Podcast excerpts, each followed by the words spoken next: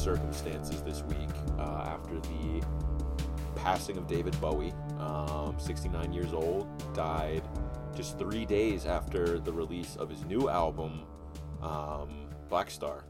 Yeah, sad news indeed, and um, something that we will dive into a little bit more later on the podcast. We Yep. have some stuff we want to, some sort of more housekeeping type uh, segments we want to do first, but but yeah, uh, definitely heartbreaking news. Uh, Bowie was kind of just a giant of music. Yeah. I mean, simply put.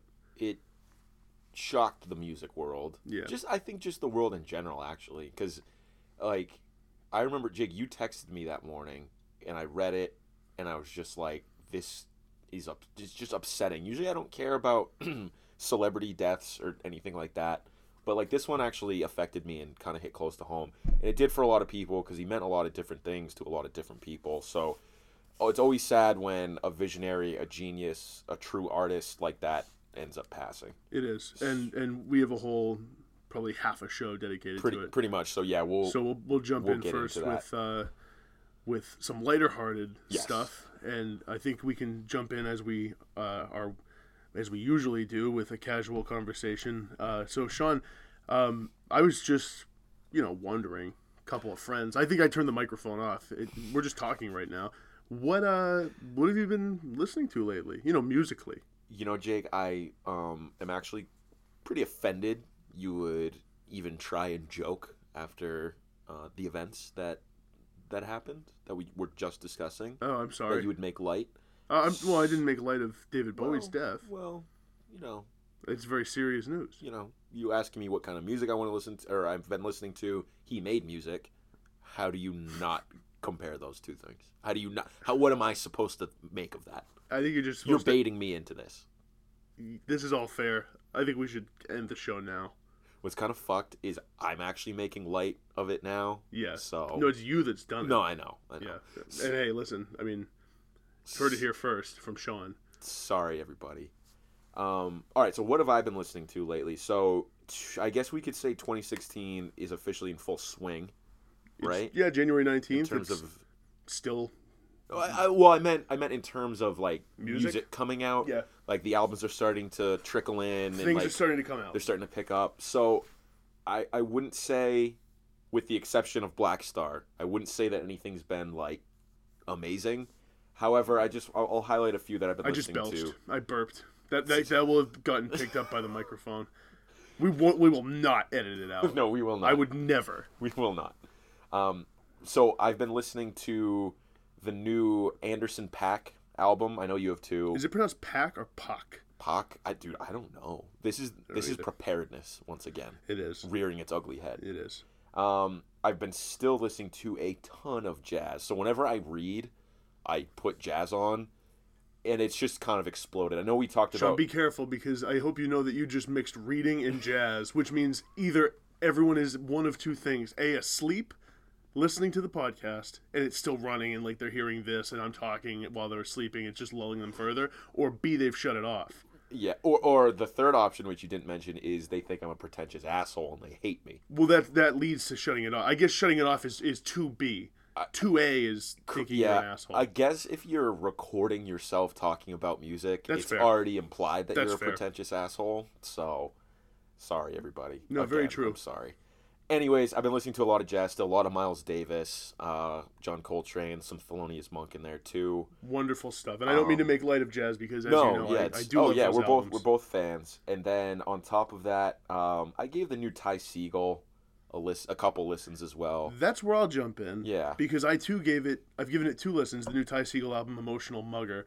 Um, so actually, that is a good point to say that we're going to try to start a Spotify playlist of the um, songs that we reference or artists we reference um, on the podcast. Unfortunately, Ty Segall we will not be able to because he's not on Spotify. No, so he's he, a goddamn renegade. I actually am liking this album though. I'm two listens in. I, I like it. It's yeah okay. So I'll just quickly say, Jake, you're right. He's not on Spotify because he's part of the Drag City record label, and they don't have any of their artists on Spotify.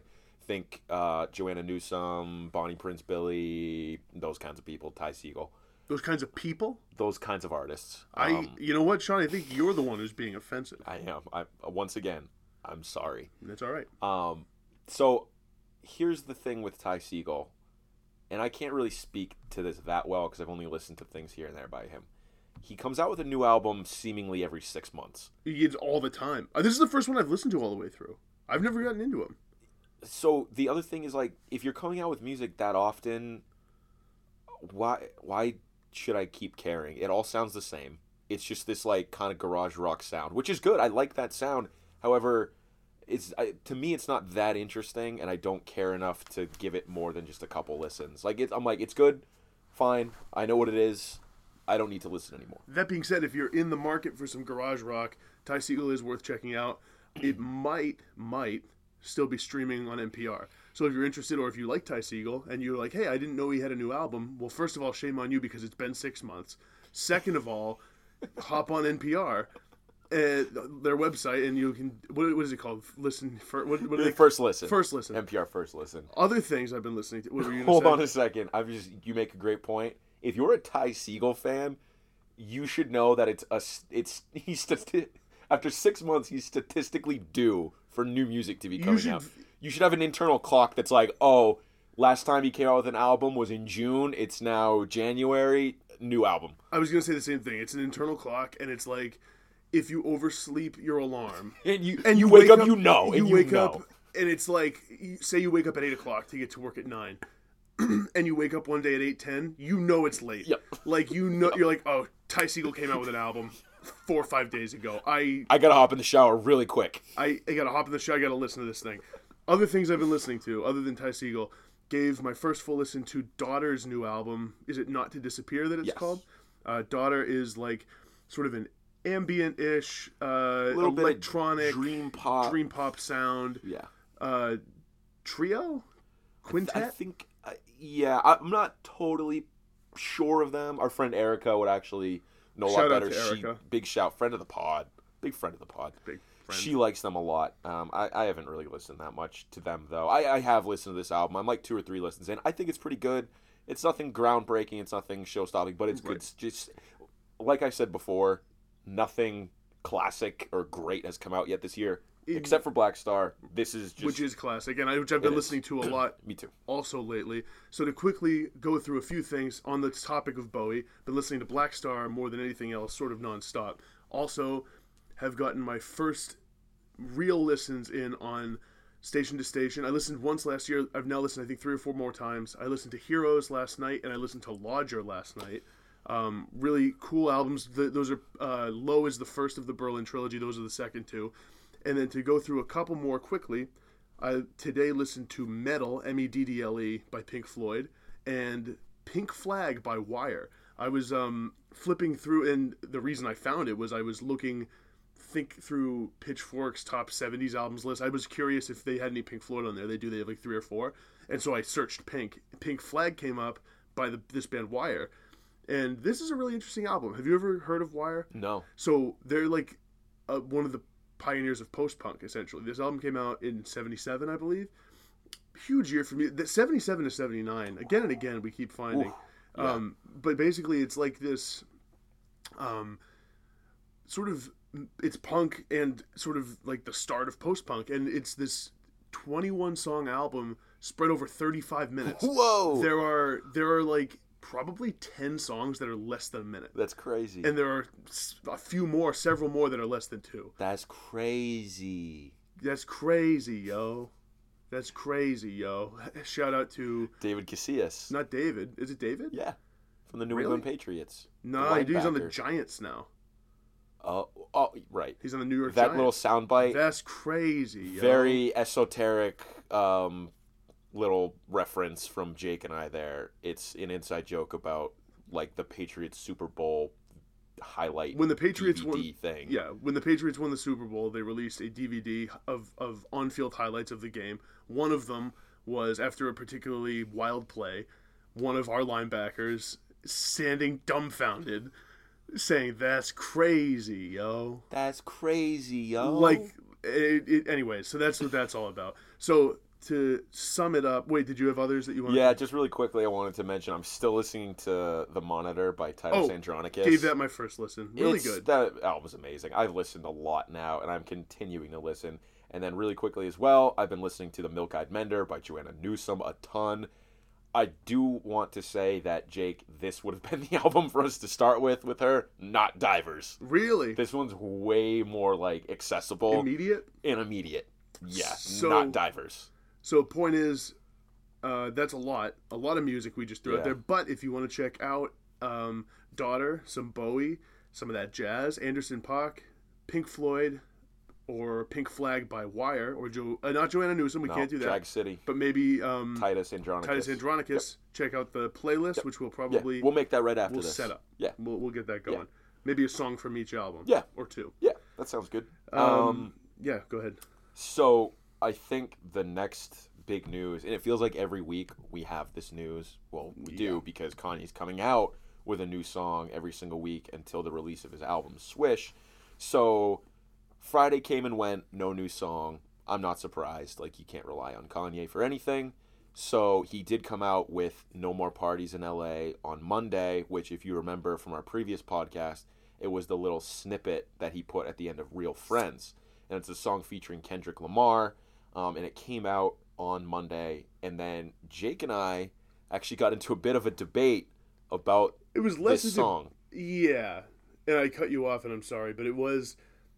It did end up turning into a debate, even though our opinions aren't that different. But essentially, do I listened three more times today? I do. I really like this song. I, I, I at this point like it more than I was saying yesterday. Okay, I really like okay. No Parties in L.A. Oh, here oh, it is. and we have You know what that means? we have a phone call for the first time since I think our second episode. Jake, you actually throw me that phone. Oh, someone answered. Someone answered. Wonderful. Um. Anyways, so yeah, basically what was happening was Jake and I gave it a listen. I texted him and I said, Jake, what do you think of this song? And You Jake- didn't say Jake. You wouldn't text me. Jake. I wouldn't. I wouldn't do that. I have done that. Uh, what is your take on this? What is my take at that point? On this song? Right now. Yeah. Okay, I'm sorry. I thought you were recreating our text conversation. No one wants to hear a text conversation. So my take on this song is actually so I before leaving work today, because this is what I do at work. I listen to music all day, mm-hmm. and so I was listen at the end of the day. I was like, I'm gonna pop on No Parties in L.A. again, and I'm gonna listen to Real Friends. I listened to No Part, which is the previous single that Kanye released for the upcoming album. So I ended up listening to No Parties in LA three times and to Real Friends twice. I've come to the conclusion that they're a lot closer than I thought, personally for me, and that I like No Parties in LA a lot. Like a like more than the eight out of ten I told you I give it yesterday. Okay. I love the production. I I personally think that Kendrick and Kanye bring it on this song. I really do. I know you aren't a fan of Kanye's verse. I think it's pretty damn good. All right, let me give let me give my take. So Jake is hot on this song. He's hot to trot on No More Parties in LA. Sh- me, my opinion is that this is just a good song. It's good. It's fine. Not lighting the world on fire. It's not one of the It best Kanye songs. It did. It's but any new Kanye song is going to do that. That's so fair. and the unwashed masses are going to drink it up, Jake. I'm just kidding. I'm- Dude, if you if I'm you don't want to if you want to come across as not pretentious, describing the general public as the unwashed. I knew exactly what I was doing, and I'm joking. of I'm, course. I'm joking. Of course you are. Wink. Um. anyways, this I don't think this is an all-time good or great Kanye song. I think it's just a solid release that is coming out leading up to Swish, and I don't think it's going to be on the album. oh, I think it is. Well, I don't see I- why. Uh, okay. Let me let me say this. This is not a throwaway like facts, dude. This is a pretty good song. You're I think you're underselling it a little bit. It's Maybe you just don't like it that much, but I think this is a the production is good. The verses from Kendrick and Kanye are, are good. dude. I think Kendrick's verse is really memorable, slap borderline great, and and Kanye's verse is very good. I don't think so. I don't know. I Why, just, dude? I re- I listened to is- Real Friends today. The verses on on No Parties in LA are better than the verses on on Real Friends. I liked the verses on Real Friends and the production on Real Friends. The better. production is of Real Friends is my favorite, that and that's with. why I I come back to No More Parties in L.A. and I think maybe it doesn't end up on the album. It just doesn't sound like a totally finished product to me. I think if it does end up on the album, it's different than what it is now. I don't understand. Is it you want it more polished? Like, is it? Uh, what is? no, like, it's not that. It's a six-minute song. It's pretty finished. I know. It's not. I want it more polished. It's just like the the production is that very much like college dropout older Kanye sound, which is fine. A lot of people really really like that. Kind of retro soul inspired. Exactly. What I have come to expect and really enjoy from Kanye West are these genre pushing, transcendent hip hop rap songs in the same vein of what we heard on Twisted Fantasy and what we heard on Yeezus. Now, I understand that not every single song by him is going to be a 10 out of 10 amazing and be pushing music forward at all times. However, I'm not willing to yield that this song is a great Kanye song. I think it's just good. It's a solid release. Like I, I would give it like a seven and a half out of ten. I like the song. I'm not hating on it. I just don't think it's in the same conversation or same realm as something that we heard on Yeezus or Twisted Fantasy. And your argument is, Sean, not everything is going to be that. You're also right. However, what we've come to expect from Kanye is the work of a god among men. It's the work of someone who is constantly pushing creative boundaries, who's constantly challenging and re upping himself and reinventing the idea of what music and art is. That's not what we're getting on this song. This is just kind of like an average Kanye song that we would have heard back in 2004, 2005. But but by that same token, like in two points here, does Real Friends push the boundaries that hard? No, it doesn't. It doesn't. It's And- just a little bit better than this song. I It- give Real Friends an eight out of ten. I give No More Parties a seven and a half out of ten. Neither of them are like, oh my god, this is amazing. And if and if both of these end up on Swish, I'm not saying Swish is going to be a misfire. I'm saying I'm not as excited for Swish, or I don't think it will be as good as Yeezus or Twisted Fantasy. I don't know, man. I'd be all in on an album that has both of these songs. I really do like them both. I would like the album. I wouldn't be as excited for it if uh, I wouldn't be as excited if I were hearing things that didn't sound like 2004, 2005 Kanye. But I don't think that first. Real Friends, I think sounds more like this Twisted Fantasy Kanye. This I song, disagree, Eh, dude. It still No, has that soul sound. Real Friends. Yeah, Real Friends has this kind of dark, like, like sort of. It, it sounds like a old piano. To me, it reminds me kind of of Twisted Fantasy production. My other point, one of the most popular and best loved songs on Yeezus, harken back to old school Kanye, Bound Two, I am with you on that. How first of all, and and a lot of what he's doing on Yeezus is referencing like the club scene. It's not stuff he's inventing necessarily. no, well, okay. He's basically. I was actually talking to to Ian about this. Big friend of the pod.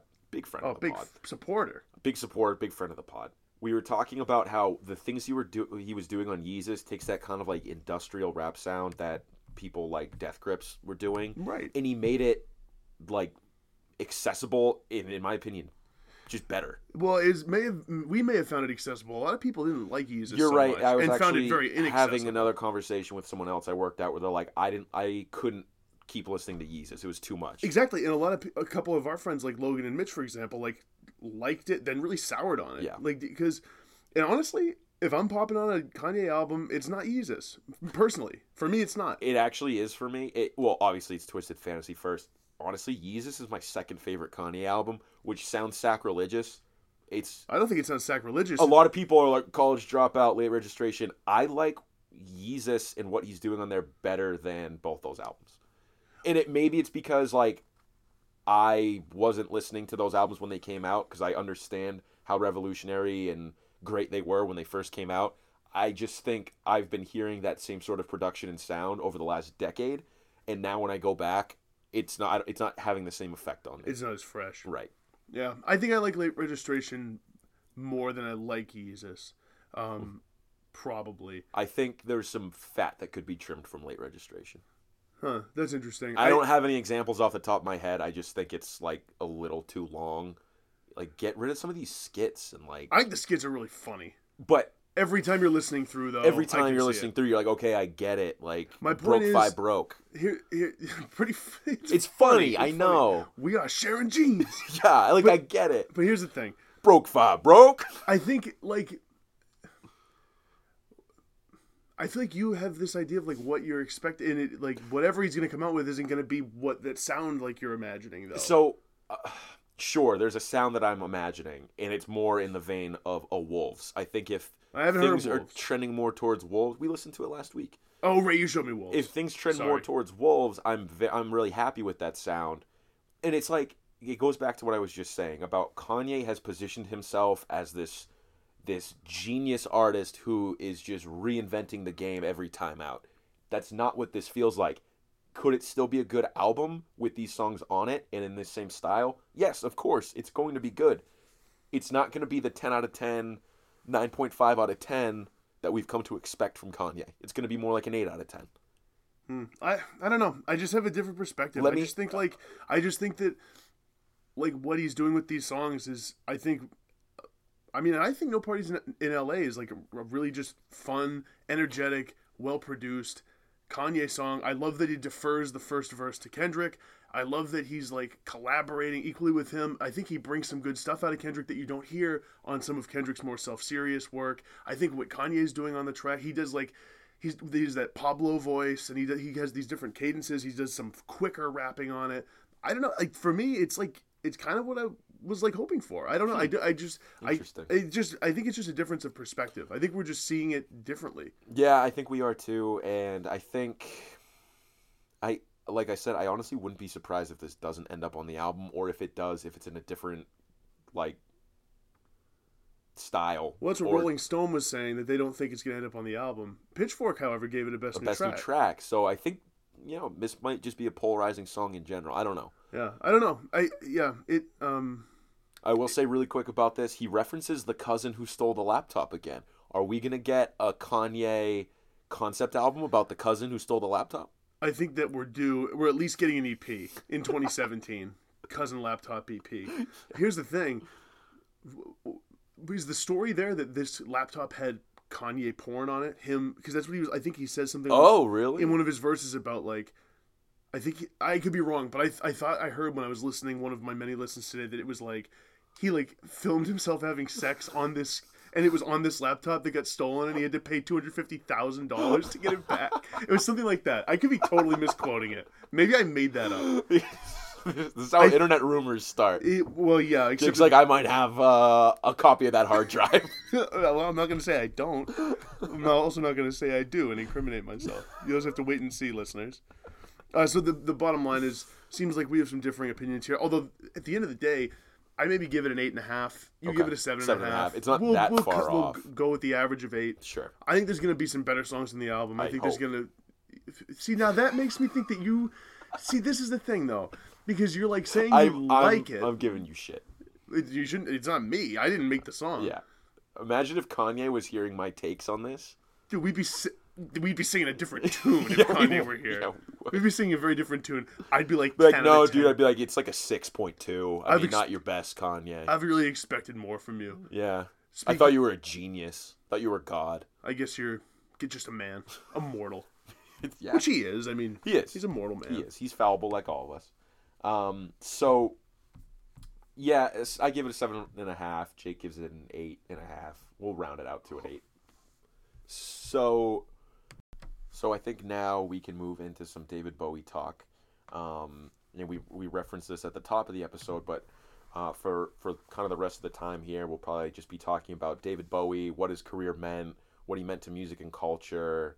You know, some of our favorite albums and songs by him, and kind of the discussion of Blackstar in general and what that means in the context of his career and the context of his death. So, Jake, what do you So what do you have on on Bowie? The first thing I want to say is that um, last Monday was a weird day because I woke up. I was going to a conference in New York, so I was already in like a weird mood, like transitional kind of mood.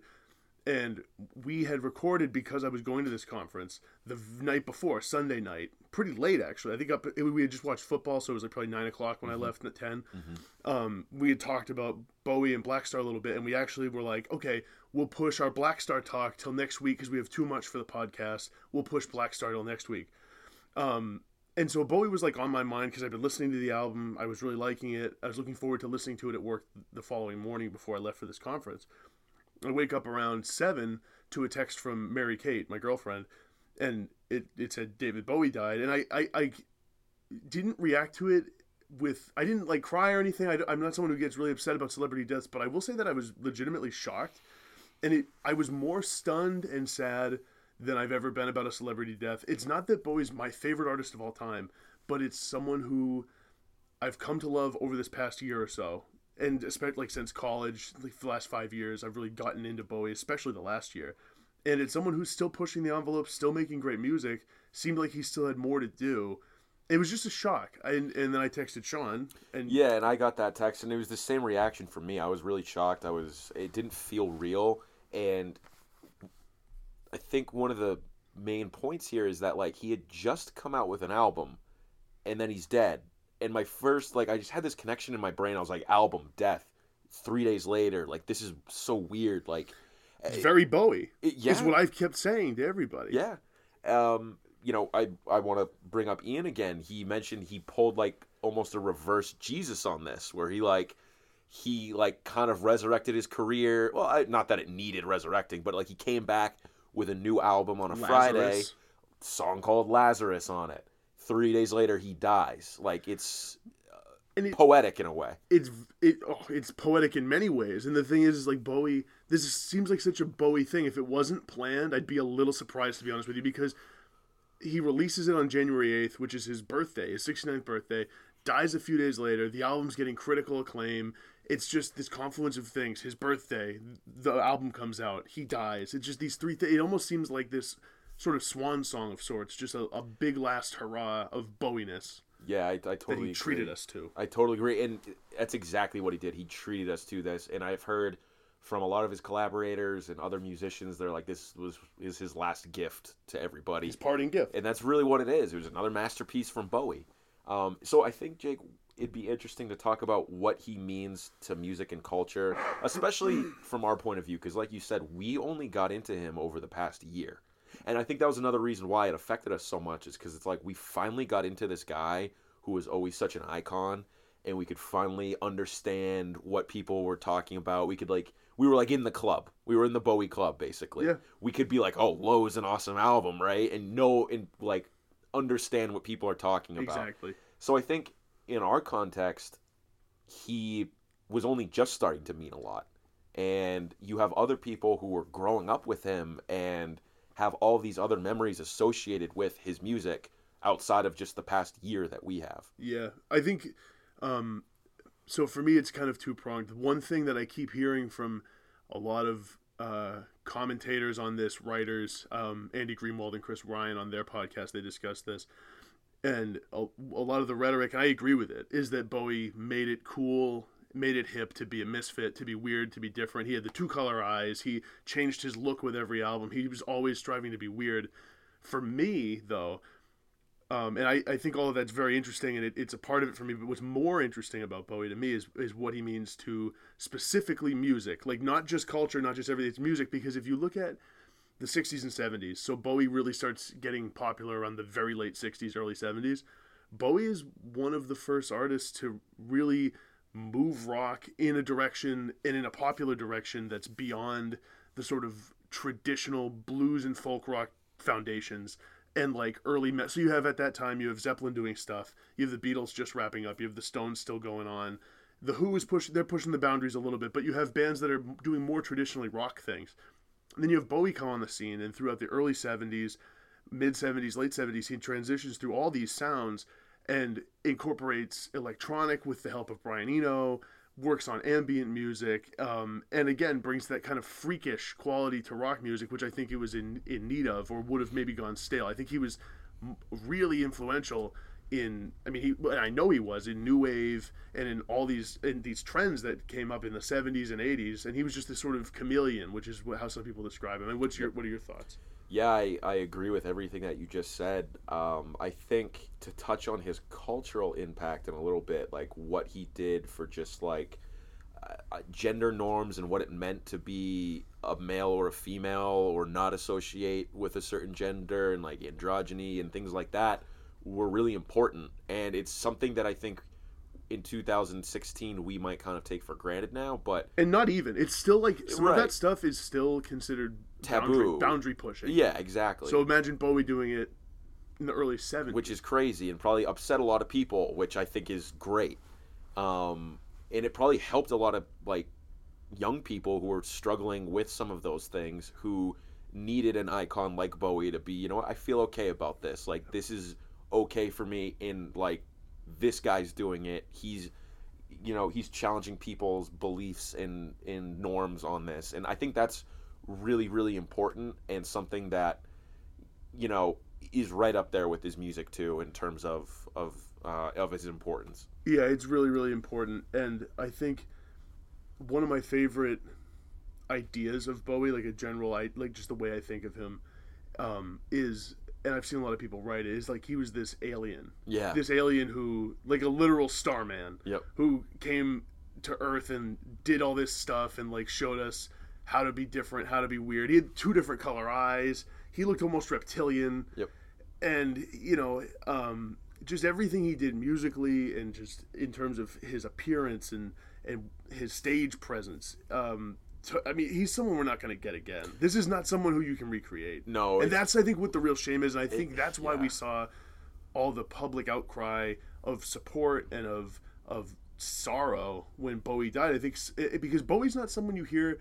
You're not going to have a casual Bowie conversation with just anybody. You know, he's not someone you talk about a lot, especially if you're just even if you're talking about rock music with people.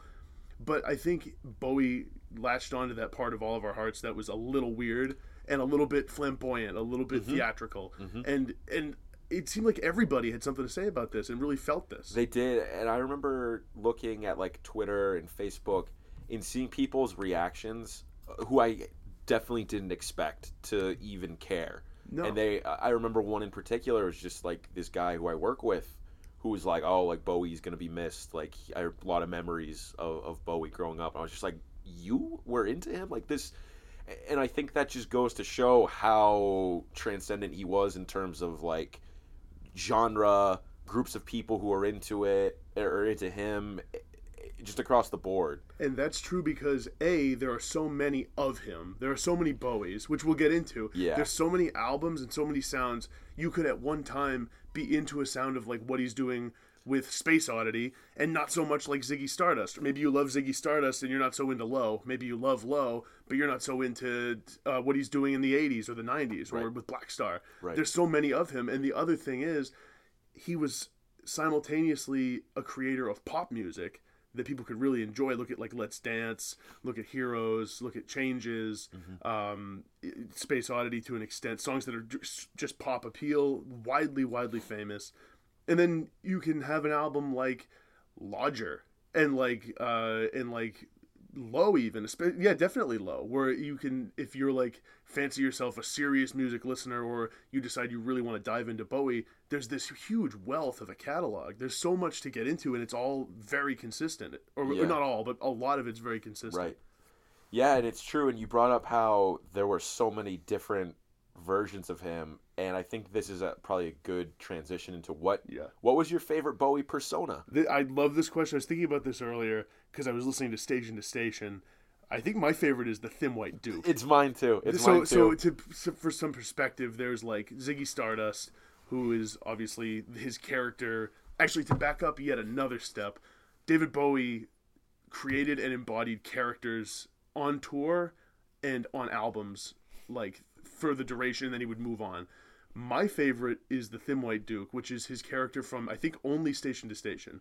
S yeah, so it technically, yeah, but so it's like this like well dressed like cabaret singer almost. I think you could kind of say that this look, not necessarily this character, but kind of this like look, I guess transitioned into like the the back half of his career. It's just like this. I'm gonna wear a suit and like Well, here's what look else. a certain way. Like he didn't drastically change his appearance. No, not anymore. But the Thin White Duke, the Thin White Duke died, Sean, because the Thin White Duke, uh, Bowie, uh, so, he was really came into his own with that character during Station to Station, which is when he was living in L.A. And when Bowie was in L.A. creating that album, he was very, very addicted to cocaine. And there are these incredible just myths about that era where he li- like lived on milk, red peppers, and cocaine. And so this was a period where he was pretty out of his mind. He got into like Aleister Crowley and occ- the occult, Oh and was just and kind of, and he had like I read that he had this fearful obsession with Jimmy Page, like was actually afraid of him. So this was a time in his life where he I didn't know this. yeah, and he's he said in years since he was like the Thin White Duke was was a a, a, a nasty character indeed. the Thin White Duke also had some affiliations with like fascism. and, and like and I'm not even kidding you. Thought like kind of thought highly of Hitler a little bit. This is the degree to which Bowie was like a Daniel Day Lewis of characters. Yeah. Um, and so what happened was after Station to Station, he goes to Low, which is his Berlin period. He moved away from L.A. to get away from the drugs and all the craziness of that scene, and went to get clean in in Europe and started recording Low in France, and then to Berlin eventually, where he did the Berlin trilogy. Got clean, changed his sound a little bit. Got clean onto heroin. Was it heroin? yeah. Oh, so didn't get clean. Changed drugs of choice. Yeah. Um, but, but Arguably that's, a worse drug. uh, I think definitely a worse drug. Yeah. And so that's I think Station to Station. If you listen to it, it's great. First of all, listen it to is. Station to Station if you get the chance. Um, the, that's a cocaine album. Yeah, you, you can tell. It's a little quick. It's very funky. It's like, and and I I just love this this character. I think it's honestly.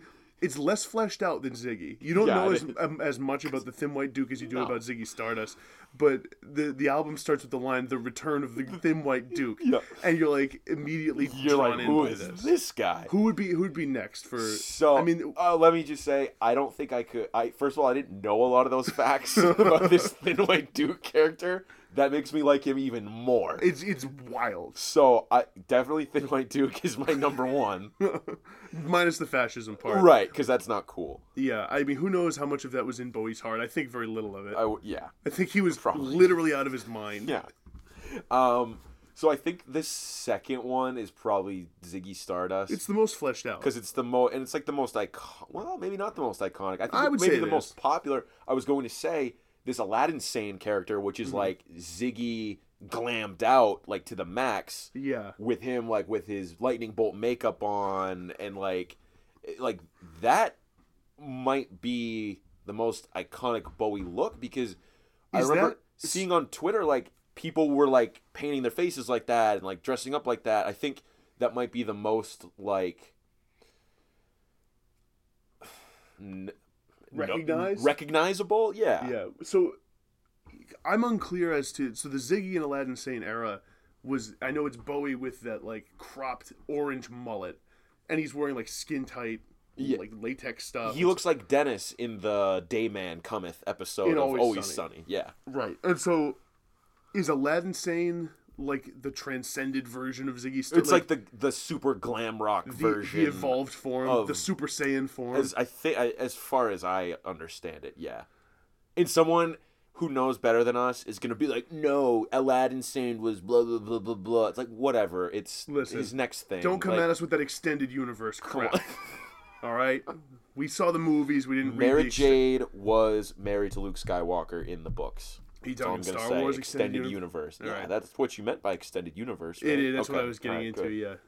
Um, we'll save that talk for our Star Wars pod, kicking Yeah. off in early 2017. right. Yeah. That podcast doesn't exist. Um, so I think I think that's one of my favorite aspects. Re- removed from which is my favorite, the fact that Bowie created these characters and fully embodied them to an arguably insane level is is really compelling, funny, and and, and awesome. It- Honestly, it is. Um, so yeah, Thin White Duke, my favorite persona. What do you have as your favorite Bowie album or albums? so This is, is a tough one because it really depends on which version of Bowie you like the best, Yeah, it and which version of his music you like the best. Because I, I think popular opinion would probably be Ziggy Stardust would be people's favorite. I think consensus. It really depends. I think. I think Yeah. it's known as his best with air quotes. Like, but I don't know if it's considered by most people their favorite. Right. Um, because he did. He went through the decades and just kept producing albums. And so the. I mean, I haven't listened to every Bowie album. Maybe haven't listened to half. He had a ton. He had like a, a maybe twenty. He had a lot of I don't know that we've even listened to half. But we listened to the ones that are considered like canonical, like sort of his best work. Yep. Um, my favorite is probably Low, and we've discussed this before. Um, just what he's doing on that with with soundscapes and ambience and and uh, and electronic sound and just these cool mixtures of funk and th- like uh, sort of post. It's not post punk, but it has this like kind of. I can't even describe the sound except that it sounds. It does sound low. It's like this kind of eerie tone around the whole album. Um, that's probably my favorite. The other ones that are up there, or what's your favorite? So, I have an interesting relationship with his discography, I guess. So, when I first started out listening, it was Ziggy. It's like this is the most immediately accessible. I already know a lot of these songs. It's really catchy. This is great. Great album. Then I got into Hunky Dory a lot. I was like, I actually like Hunky Dory a little bit better. Then, you know, I was listening to Low, and I was like, you know what? I think it's still Hunky Dory. I'm comfortable with this. It took until this past week, with his death happening, I was like, I'm gonna go and revisit all of these albums again. And I think, I think my jazz listening has actually helped me appreciate the second half of Low a lot more, and just these ambient sounds. I, I think it's low for me as well. And Bowie singing in literally made up In, languages. in speaking in tongues. yeah, singing. It just the stuff he came up with, man, is so crazy. So I think it's low for me as well. Low is probably first, followed thereafter by probably Hunky Dory for me, and then other ones that I mean, they're all great. I love Ziggy Stardust. I love. I listened to Heroes again last night. That's a really good album. Um, uh, Lodger is worth a listen. Station to Station, I love. So if, if I'm gonna rank my top five right now, um, I'm gonna say low. Number two, I'm, I'm gonna go hunky dory. Number three, I'm gonna say Ziggy. Number four, I'm already gonna say Blackstar. Wow, I I can see it. And number five, I'm going station to station. I like it. Have you listened much to Heroes? I've listened to Heroes like four times, and I gotta be honest, I don't fully connect with that album. I don't fully get what he's doing. Um, I, like Heroes is obviously an amazing song. It's kind of an outlier on that album in terms of like Beauty and the Beast and Joe the Lion and that. yeah, and like those are good songs. I They like them. I actually think I like the second half of Heroes better than the first half. The, with the Yeah. with the electronic ambient stuff. to me, um, Heroes is like kind of a, and again, I haven't listened a ton to Heroes. I've listened to Low many, many times, but Heroes, it, it- my impression is that it's sort of a, a poppier extension of what Low is about. There's like, like Beauty and the Beast and Joe the Lion, those especially Beauty and the Beast. So it's like kind of this up pay, up tempo, sort of just like kind of pop song. I really, I really like it. Although I'm in a very much a Bowie phase right now, where Right. pretty much any album I'm going to listen to, I'm going to enjoy. Um, I also listened to, like I said, Lodger, which is the third of the Berlin trilogy. It's considered the worst. I don't know, man. I mean, I really enjoyed I- it. So also big shout to Ian because honestly, he's my like conduit to a lot of this Bowie knowledge and has been kind of like my, um, my like guide in like discovering a lot of this and hearing his opinions are legitimately very interesting and I respect them. He was like, yeah, I never really got into Lodger a ton. Revisited it this weekend. and He's like, I really enjoy it. Like it's it's it's good. It's really good. Yeah. So that I'm, I'm gonna check that out as well. Um, so what would you say your your top five for Bowie would end up being? If I'm ordering it, okay, I think it goes low, low, Ziggy Stardust, Hunky Dory at a at a close third. I listened to Hunky Dory again recently and was less blown away by I some was of too recently, was, actually. was less blown away by some of the second half than I used too. to be. Me too. So it goes, I think, low, Ziggy Stardust, Hunky Dory, Blackstar, and then I'm gonna give it to yeah, it's gonna be station to station. Um, but I mean, that's the thing is, I, there's so much more to explore. I'm looking forward to getting into Scary Monsters. Um, I think that's the name of it. His 1980 album, which came out after um, Lodger, the year after. I've heard that's an incredible album. I think it got better reviews and is, is seen as one of his better works, his best of the 80s, maybe. What is the song that's on Scary Monsters? There's a big one, right? Uh, I don't know, but I can look it up Um, real quick yeah, I'm if not- you filibuster for a minute. Oh, I will. I, yeah, I'm not totally sure what it is.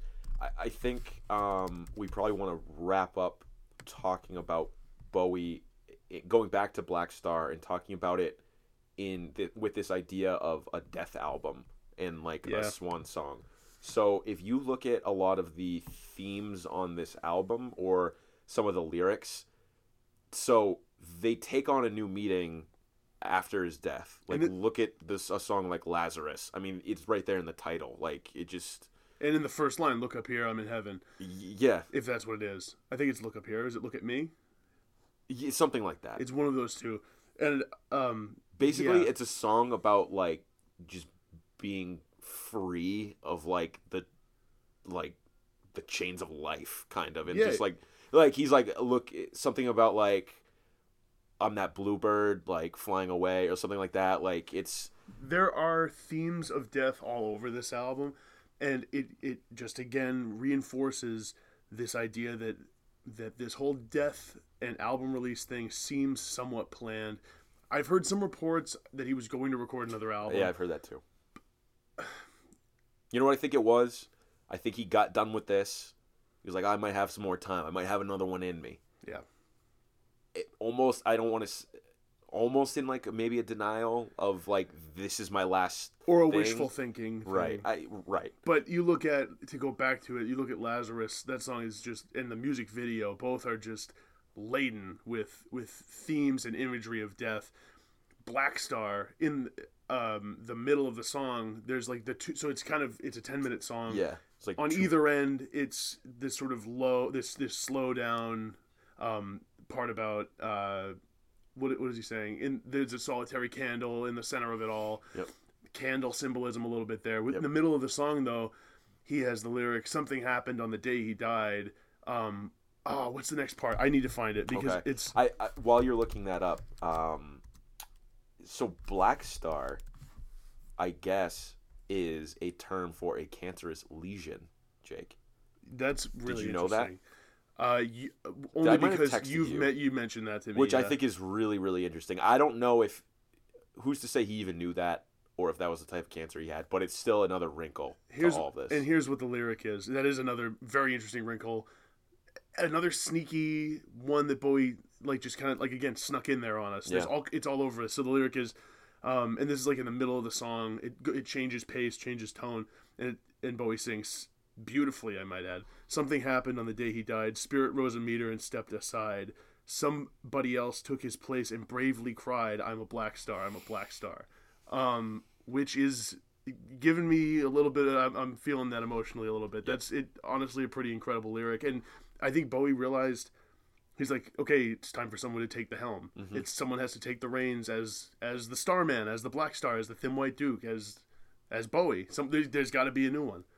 Yeah, it, it's that's actually that's really interesting, and I haven't gone back and listened to Blackstar while like closely reading lyrics or anything. Yeah. I- I'm going to uh, just to kind of see what he's saying in here. Um, but what are your what are your favorites on this album in terms of songs? It's only seven songs long. It's 41 minutes. I get through it and I'm like, I want to listen to that again. Yeah. It's so good. It's so consistent through the whole thing. It is, and I I think. I mean, we could start attributing everything to Bowie's genius, but it is a genius move that he released it before he died because we got to say we actually like it on its own merits, and Yes. and the fact that Yep. he died will always augment that. It'll always make this a different type of experience. But I listened to this once or twice before Bowie died, and I really liked it did then. too. And so my favorite songs are um, actually "Girl Loves Me," which is the third to last song, kind of a hip hop in, Yeah. in, infused uh, track. Bowie's having like I think some fun on this one, and he's he, like the the recurring lyric is "Where the fuck did Monday go?" Yep. over and over. And I like he, I love how he's at one point he says, "Who the fuck's gonna mess with me?" Yep. He's like he sounds like he and I guess Kendrick and some rappers were influences on this album. Um, that's I think number one, and then the next two for me are actually Blackstar, and then the last track, um, I can't give everything away, which is uh, again you can read into some of the the lyrics on that one in terms of what he means by give everything away. I mean, this is a guy who dedicated his life to art, dedicated his life to creating art and being a character for someone Yep. and for other people, um, and he just can't anymore give all of it away.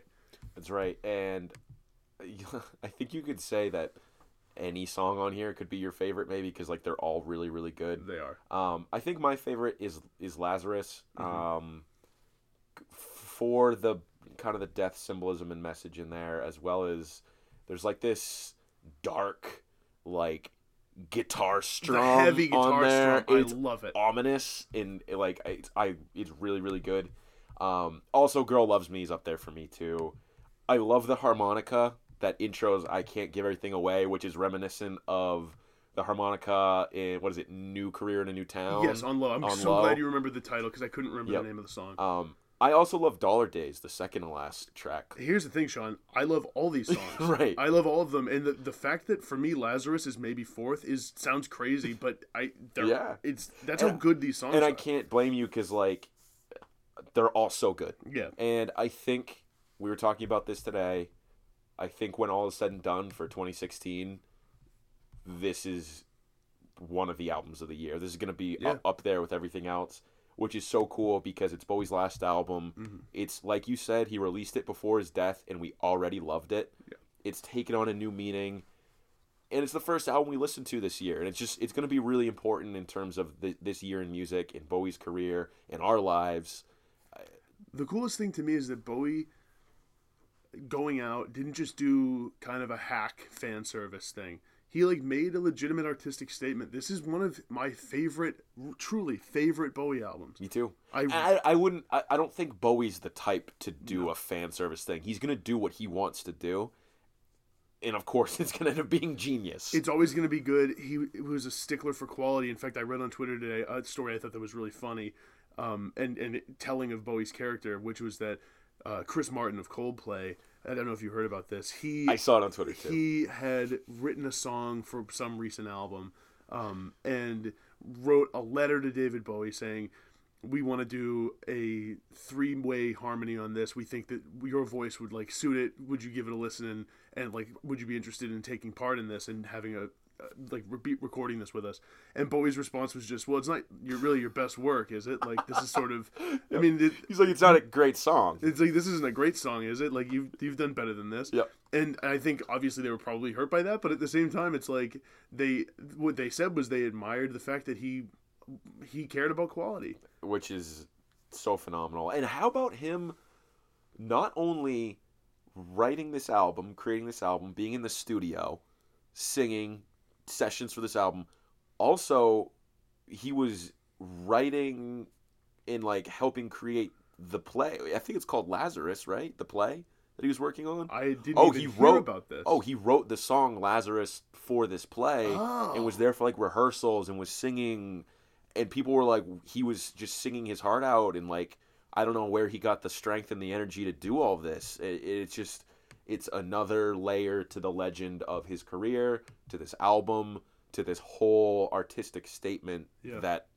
is Blackstar. So That's pretty crazy. Yeah, I, yeah. I think it's uh, whenever a celebrity or someone famous, a great musician, whatever, dies, it always strikes me how much a shame it is that we celebrate them so much more in death than we ever did in life. I think that's one of like the, but it's like, it makes sense why we do it, but at the same time, it's like I'd be kind of cool if Bowie knew that everyone loved him this Yeah. much. Like I don't, I am sure he he had a firm understanding of where he stood, so like culturally, maybe he didn't know how much everybody lo- like loved David Bowie. it's a it's a great point, and it is the sad thing about just death in general is you don't see that outpouring of support until after the fact. Um, you know, at least like the family and you know they could they could see it, and I'm sure that helps in the grieving process. And you know what, being able to share in these memories with fellow Bowie fans and just you know you, you have another excuse to talk about Bowie with your fellow human beings, which I think is really important and has you know it probably it's probably brought a lot of people together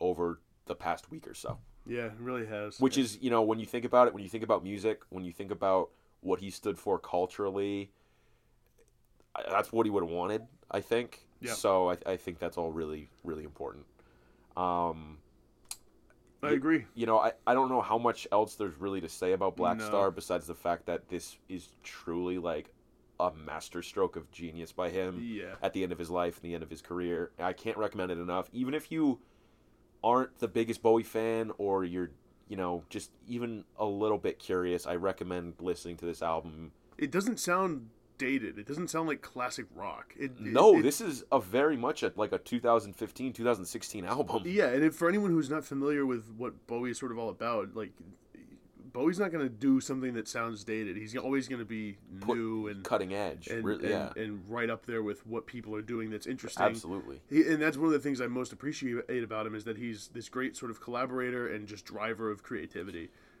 And I think we probably I don't think we have enough time to talk about it this week, but definitely next week is just talking about what happens when, you know, rock stars or, or, or pop musicians start to age. Yeah. Um, I think Bowie, better than almost anyone,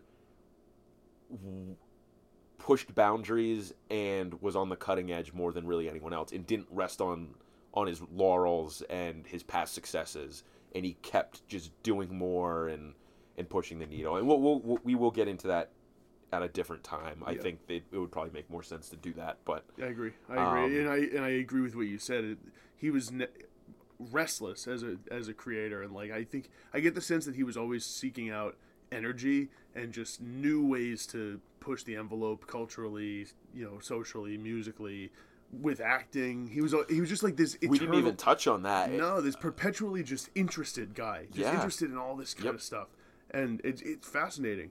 I actually don't really have a, a relationship with Bowie as an actor, with the exception of he was Tesla in The Prestige, and that was my actually my first ever interaction with Bowie before I even listened to his music. Did you know it was him when you watched it at first? I did, but I was like, I don't really know who David Bowie is. Right. I like kind of knew, but like not really. I was like pretty young when I saw it. I was maybe like a freshman in high school or something. I didn't get it, uh, but that's really my my biggest interaction with him as an actor. I mean, there's people who love that movie Labyrinth. Labyrinth, yeah, they love it. Well, he's in, and he's in more movies than I Oh yeah, ever yeah, thought. Yep. And did you know that the cover of Station to Station and the cover of Low, both those images come from the movie he was in at the Yes. time? I can't remember the name of it. It's something to do with Uh, it's like s- something about coming to Earth. something fell to Earth. Yeah, yeah. yeah. uh, It's like, yeah, it- but yeah, that I was actually uh, Ian, big friend of the pod, was the telling- Man Who Fell to Earth. Man Who Fell to Earth was telling me that that uh, album cover was uh, a screenshot from that, basically. and this is like the poster for the Man Who Fell to earth. That's so cool. That's the cover of Low. That's awesome. That's really cool. Yeah. I just Um, showed Sean a picture of the poster for. Quickly, Jake, before we Bowie wrap up, this is not this is something that we we didn't touch on. What's your favorite Bowie album cover? Ooh. Some good ones to choose from. I think I have mine. Now I want to hear yours, and I got to think about it. So I think it's low.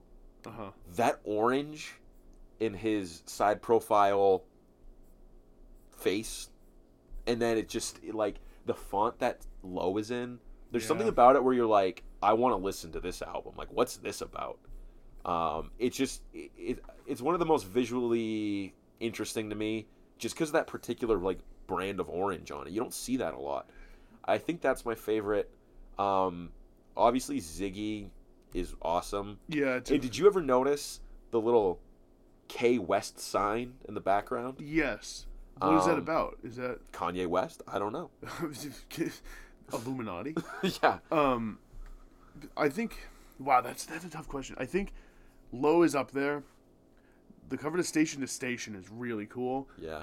I think one of my favorite album covers is is Heroes. Yeah. I yep. love that album cover. It's so iconic. That, is. Like pose he's doing. I- It looks like he's like clearing his throat before singing or something. But um, even if that's not like his best album necessarily, I mean, I, it's really really good. But um, the cover's cool. It's for anyone who hasn't seen it, it's Bowie sort of looking diagonally from the camera, and he has his one hand at his chest, and his other is like fur, like rigidly up in front of his face. And to me, it looks If like he's see- like if you- preparing to clear his throat If, and sing. if you don't know what we're talking about and then you see it, you'll be like, "Oh, I know. I've yeah, seen that before." Google It's- Heroes, David Bowie. It's incredibly iconic. Yeah. they- yeah. It's, it's a great cover. It is. And so is Low, like you say. And I think it's because it's from a science fiction movie Yeah. that color orange is really, really cool. Yeah, That is on the it cover is. of Low. And the Station to Station cover is telling of. It sounds. It looks like what Station to It Station would does. like. It does. It absolutely does. And I, those are some of my favorite album covers. We talked about this on previous podcasts. Um, I think just to kind of sum up, like Yeah. even his album covers were so like of his persona and of who he was and artistic. Were- yeah, and, and what vibe he was going for. No, I agree totally, and I think right down to, and I don't know if I talked with you about this, but on Blackstar, I saw a comment on a YouTube video for it that the little star fragments at Yeah. the bottom spell Bowie, which I had never Oh, I had no And you, idea. it, you have to look really close. It's pretty. It's like kind of weird, but so basically, if you look at the album cover for Blackstar. And you look at the stars on the bottom. You have to like for the first one. You have Oh, to look at so kind of the white space next to it. It looks kind of like a B. Look at the second star as an O. The middle part is a W. The the fourth one as an I, and the last one has sort of three prongs, like an like an E. Yep. The one that least looks like itself is the B. It does, yeah. And I don't know if this was planned, but you it you could see it as potentially a a planned thing. For sure. Yeah. Wow, that's another just stroke of genius Cool, and another album. level in there. Wow. So uh, yeah, that's pretty much our our summation of David Bowie. It's and, and nowhere Black near Star. sufficient. It, we did not do him anything close to justice. Eh, What can you do? You, You can't, can't. There's no way for two 20 somethings to No, accurately or, or effectively sum up the career that was for David No, Bowie. But and I feel bad even attempting. Yeah, but suffice it to say that I mean we're two earnest, huge fans Yep. of, of of what Bowie did, and honestly, I I mean I think I can, I can speak for Sean in saying that we're two people that are still discovering more and more about Bowie, and that Absolutely. um you know it's uh it's really a shame that he went as I think I mean 69 is pretty young, especially And, now. You know, in 2016, that's I guess when you see people die at 69, you're like, oh, that's that is a little young. That's it's starting to get that way. So it is sad. Um, but basically, that you know, I would love to hear any feedback people had about their memories, their favorite albums. You know, what he meant to you. Who's your um, favorite persona? who your favorite persona is. Yeah, let us know. That's an interesting question. So um, that does it for us. Yeah. Uh, we'll be back next week, though. Thanks everybody. I'm a Blackstar.